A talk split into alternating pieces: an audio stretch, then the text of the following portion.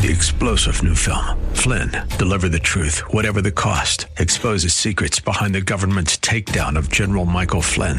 Flynn knew what the intel world had been up to. He ordered the first audit of the use of contractors. This set off alarm bells. He told the truth. He was the most dangerous person for Donald Trump to hire. They had to get rid of Flynn.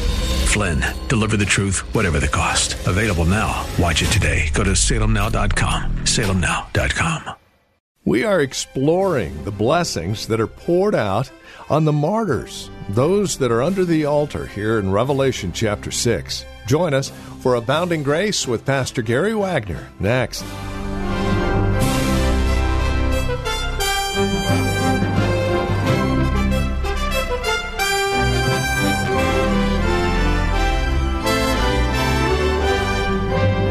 They're crying out with a loud voice, Sovereign Lord, holy and true, how long before you will judge and avenge our blood on those who dwell on the earth? Now, this is the cry of the martyrs found under the altar here when the fifth seal is opened. Now, unlike the first four seals found here in Revelation chapter 6, this is a seal of blessing, not a seal of judgment. Welcome to Abounding Grace. Pastor Gary Wagner continues our survey of Revelation. We are in chapter 6. Join us there, won't you? With today's broadcast from Reformed Heritage Church in San Jose, here's Pastor Gary. There is coming a time in which God's Holy Spirit is going to be poured out on all flesh. Sons and daughters will prophesy, old men will dream dreams, young men will see visions. He will even pour out the Holy Spirit on the male and female servants. And on that very day, you will see displays of wonder in the sky blood, fire, columns of smoke. The sun will become dark, and the moon will become like blood before the great and awesome day of the Lord comes. Now, he's already used this language with reference to Egypt, with reference to Babylon, with reference to Edom, and not one time has it been taken literally. So, what he is saying is judgment has cleared the way. And once judgment has cleared the way, there is coming a time in which I am going to pour out my spirit upon my faithful people, and it will be a spectacular display of my glory. The world will not have seen anything as spectacular as the pouring out of my spirit on my people. The sun will go out, the moon will be turned to blood, the stars will fall, and all of the rest before the great and awesome day of the Lord comes. And when is this great and awesome day? It is when God pours out his Spirit upon his people. Now let's look and see if I'm telling the truth. Turn to Acts chapter 2. Here you have the great day of Pentecost. 120 disciples are in Jerusalem. And notice what it says first in chapter 1, verse 1.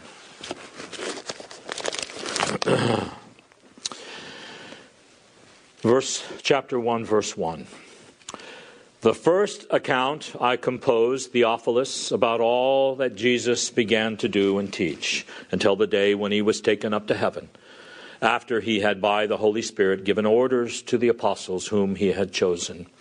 To these he also presented himself alive after his suffering by many convincing proofs, appearing to them over a period of forty days, and speaking of the things concerning the kingdom of God. Gathering them together, he commanded them not to leave Jerusalem, but to wait for what the Father had promised, which he said, You heard of me. For John baptized with water, but you will be baptized with the Holy Spirit not many days from now. Now, Christ is alluding to what was said at his baptism when John the Baptist said, I can baptize with water, but there is coming one after me who baptizes with the Holy Spirit and with fire. And, and Jesus says this is the fulfillment of what John the Baptist talked about back at my baptism. John said, in essence, all I can do is sprinkle a little water on your head.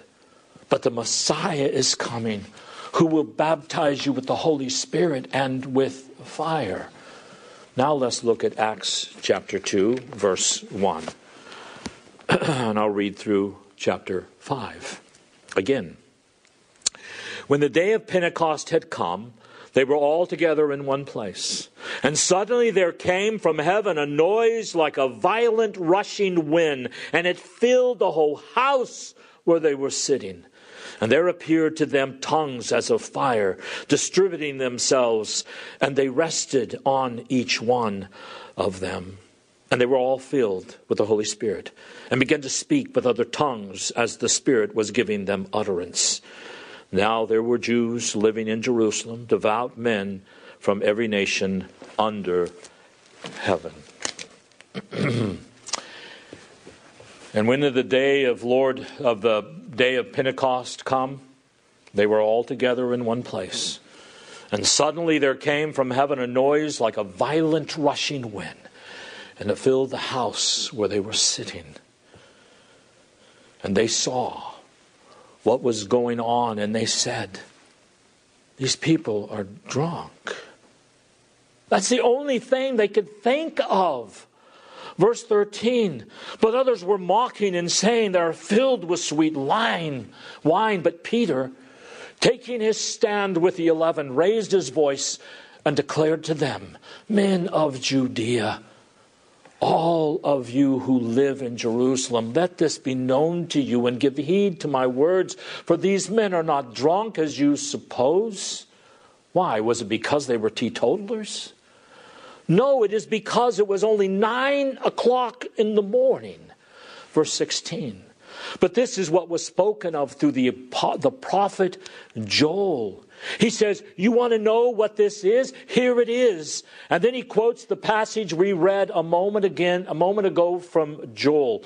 Listen here in Acts chapter 2, and I'll be reading verses 17 through 21. This is a quote from what we read ago in Joel 2. And it shall be in the last days, God says, that I will pour forth of my Spirit on all mankind flesh. And your sons and your daughters shall prophesy, and your young men shall see visions, and your old men shall dream dreams, even on my bondslaves, both men and women. And Uh, I will in those days pour forth of my spirit, and they shall prophesy. And I will grant, grant wonders in the sky above, and signs on the earth below, blood and fire and vapor of smoke. The sun will be turned into darkness, and the moon into blood, before the great and glorious day of the Lord shall come. And it shall be that everyone who calls on the name of the Lord will be saved. He is saying, he says, what is happening now is what Joel prophesied. That the day of the Pentecost is the fulfillment of the prophecy of Joel. And he says it is going to be such a great display of God's glory. That the lights are going to go out for someone. The church is going to be baptized with the Holy Spirit. He's going to transform and mature the church. But someone is going to experience judgment on that day as well. Someone is going to be baptized with fire. Because on that day, verse 19, there will be wonders in the sky above, blood, fire, and vapors of smoke. The sun will be turned to darkness and the moon into blood before the great and glorious day of the Lord will come. Now, let me ask you on the day of Pentecost, when the Holy Spirit was poured out on God's people, did the sun go out? Did the moon turn to blood? The answer is, of course, no. Just like every other place prior to this, this is not literal language. This is spectacular language. And the day of Pentecost was so spectacular. Not only in the maturing of the church with the pouring out of the Holy Spirit, but by the pouring out of God's wrath pretty soon on apostate Jerusalem on that great and glorious day of the Lord when he comes to bring his judgment upon apostate Judaism. So here you see the church receive the baptism of the Spirit. And apostate Jerusalem was to receive a baptism of fire, the display of God's judgment that would lead to the end of the state of Israel in 70 AD. The sun going out, the moon turning to blood, did not literally happen, and that is not the point. The point is that God's destruction of Jerusalem was spectacular in bringing it to an end. Now turn to Matthew 24. Remember, we studied the revelation of. We studied. We started the study of Revelation six last week in Matthew twenty-four, and we saw that the first thirty-four verses deal not with the second coming, but with the fall of Jerusalem in seventy A.D. Remember, that was Jesus' concern. In verses 1 and 2, Jesus says, This temple we are looking at right now, there is coming a day when it will be destroyed. Not one stone will be left upon another. The apostles go away to think about it. And they come back and they ask, Tell us when this will happen. And when is the sign of your coming at the end of the world? Because in their confused mind, they could not imagine a time when there wouldn't be a temple in Jerusalem. But Jesus hadn't said a thing about the end of the world. All he was talking about was the collapse of the temple. So now he goes through the first 34 verses and explains the signs of the fall of Jerusalem and the destruction of the temple. And then beginning with verse 36, with that very strong contrasting conjunction, but of that day, he talks about the second coming. We know that the previous 34 verses deal with the fall of Jerusalem because, number one, Jesus says in verse 34, Truly I say to you, this generation that I am looking at will not pass away until all of these things take place. What I have just described will take place in the first century. But of that day and that hour, no one knows. He is speaking of the second coming. So, in the first part of Matthew 24, he talks about wars and rumors of wars, verse 8. But all of these things are merely the beginning of birth pangs or birth pains. Verse 6 The end is not yet. Verse 15 when you see the abomination of desolation, which was spoken of through Daniel the prophet standing in the holy place, let the reader understand. Then those in Judea flee to the mountains. If this was speaking of the second coming, fleeing to the mountains wouldn't help. Whoever is on the housetop must not go down to get the things out that are in the house. Whoever is in the field, don't turn back. In other words, this is a local situation and it is terrible. You better get out of Judea and head for the hills when you see the abomination of the desolation. Now turn to Luke 21, where he records the same conversation, the same teaching of Jesus, but instead of saying the abomination of desolation, he says, When you see the Roman armies surrounding Jerusalem, know that your desolation is at hand. So Jesus is talking about the destruction of Jerusalem and the temple by the Romans in 70 AD. But what is difficult for some people is verse 29. Because verse 29 refers to the fall of Jerusalem as well, but because they assume it is all to be taken literally, uh, they're confused. Why is this not about the second coming? But immediately after the tribulation of those days, the sun will be darkened. Now, what tribulation? Well, remember in verse 21 for then, that then identifies when the tribulation will take place. when you see the armies of Rome surrounding Jerusalem. For then there will be a great tribulation, such as not occurred since the beginning of the world until now, nor ever will. So it says, immediately after the tribulation of those days, in other words, as a result of this, the sun will be darkened, the moon will not give its light, and the stars will fall from the sky, and the powers of the earth will be shaken. Now you see, that is all in capitalized letters. And he is quoting and alluding to the other times these words were used. And it wasn't literal with reference to Egypt.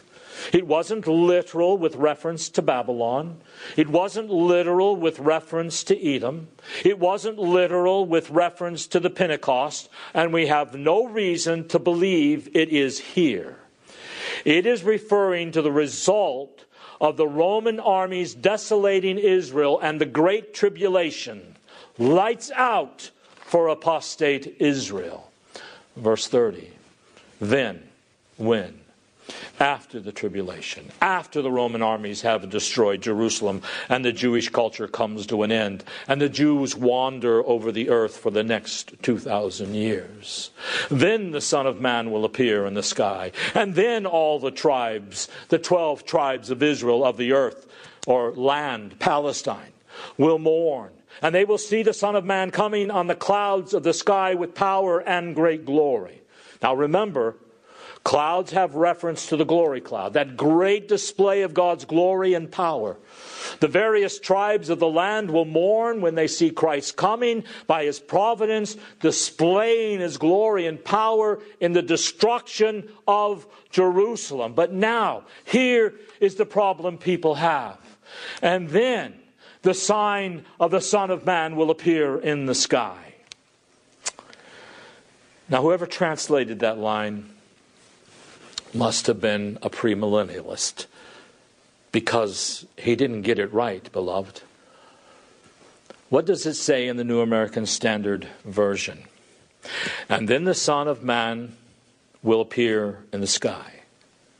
And what you get from that is that sometime there's going to be a sign in the sky of the Son of Man. And when that sign appears in the sky, all of the tribes will mourn for the coming of the Son of Man. Well, here is what it says in Greek. And you just got to trust me on this one. I actually got this from Greg Bahnsen, who was well versed in Greek. It says, And then the sign will appear of the Son of Man in heaven. So it is not that the sign is in the sky. You know, keep your eyes on the sky, the premills say but it is the Son of Man who is in heaven at God's right hand. And there is going to be a sign that Jesus is reigning from heaven. And what is the first great sign that Christ reigns after his ascension? It is the destruction of Jerusalem in 70 AD. It happened just like he said. That is the first great sign that the Son of Man does, in fact reign from heaven. now let's look at one more passage. Go to Revelation chapter 6 again. I'm trying to show you where you get this great description, where it, where it comes from. Verse 12 of chapter 6. I looked when he broke the sixth seal, and there was a great earthquake and the sun became black as sackcloth made of hair, and the whole moon became like blood, and the stars of the sky fell to earth, as a fig tree casts its unripe figs when shaken by a great wind. The sky was split apart like a scroll when it was rolled up, and every mountain and island were moved out of their places. We have seen those words used over and over now in the Old Testament, and never literally. Kings hide themselves in the rocks and the caves. We saw that referred to. Verses 16 and 17. And they said to the mountains and the rocks, Fall on us, hide us from the presence of him who sits on the throne and from the wrath of the Lamb. For the great day of their wrath has come, and who is able to stand? Now, when is the great day of the wrath of the Lamb and the one who sits on the throne that is inescapable? Turn to Luke 23, and I'll begin reading with verse 26. Luke 23, verse 26. And when they led him away, that is Jesus to be crucified, they laid hold of a man, Simon of Cyrene, coming in from the country, and placed on him the cross to carry behind Jesus. And following him was a large crowd of people, and of women who were mourning and lamenting him. But Jesus, turning to them on his way to the cross, said, Daughters of Jerusalem, stop weeping for me, but weep for yourselves and for your children. For behold, the days are coming when they will say, Blessed are the barren, and the womb that never bore, and the breast that never nursed. Then they will begin to say to the mountains, Fall on us, and to the hills, Cover us. For if they do these things when the tree is green, what will happen when it is dry? He's saying to the women, watching him being taken to be crucified, cry for yourselves and for your children there in the first century because there will be such devastation come upon this land that the people will cry out to the mountains, Fall on us! Let us escape the day of the wrath of the Lamb, which will not be possible. So the great day of the wrath of the Lamb was again the fall of Jerusalem. The day of the Lord is not used exclusively for the second coming of Christ, but is used for any day that God acts in judgment against his enemies and for the deliverance of his people. Christ will have his day against all nations that disregard his rule over them unless, like Nineveh, they repent. The Lamb will restore his order upon this earth. Pray that God would hasten the day when the nations of the earth will say, as the pagan Julian, the apostate emperor of Rome, said in his death, Thou hast conquered, O Galilean. My prayer is that the sun will not go out, the moon will not turn to blood, the stars will not fall, and the sky will not roll up in America. But if she persists in her rebellion, and her defiance, like apostate Israel, like anti Christian Rome, it will be, beloved, lights out for America. Amen. And in the event that America will not repent, and God thus must set free his judgment upon our country, make sure that right now you are doing everything possible to prepare, to prepare yourself spiritually and your family for that day when the stars will fall and when people try to escape to the caves to hide and your family from the day of the wrath of the Lamb on this country. Oh, earnestly pray that America will repent as did Nineveh and make sure that you and your family are safe in the hands of our covenant God. And rejoice that God will tolerate no obstacle in the advance and establishment of his kingdom here on earth. Amen. Let us pray. Lord, we thank you for these wonderful lessons from the opening of the seven seals. Thank you that we are able to see how the Bible interprets itself so that we won't impose our own views. And help us to repent and work toward the repentance of our culture so it will not come to an end, as did apostate Israel and anti Christian Rome and Babylon and Edom. Amen. Well, this has been Abounding Grace with Pastor Gary Wagner from Reformed Heritage Church in San Jose. As we have closed out our time together today, I would remind you that our desire is to know how this program encourages you in Christ. Now, there are a couple of three ways that you can contact us to provide us with this information. And again, it would really encourage us a great deal if you'd take a moment and let us know how the program is encouraging you in your walk and relationship with the Lord Jesus Christ. Here's how to contact us. Phone number is 408 866 5607. That's 408 866 5607. Our website, where you can drop us an email and even learn a bit more about us, is reformedheritage.org. And then, of course, you can write to us at PMB, that stands for Post Mailbox, number 402, 1484 Pollard Road, Los Gatos, California. The zip code is 95032. Now, there is another way you can contact us, and this would be the best of all, especially if you're not involved in a church at this time. Plan on visiting. Let us uh, fellowship face to face, as it were. We meet at Lone Hill Church, 2 in the afternoon on Sundays at 5055 Lone Hill Road in Los Gatos.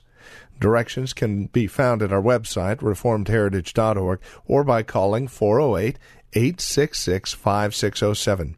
By the way, copies of the broadcast are just $5. Mention today's date when you contact us, and we'll get a CD out to you right away. Thank you for joining us today. Until next time, God bless.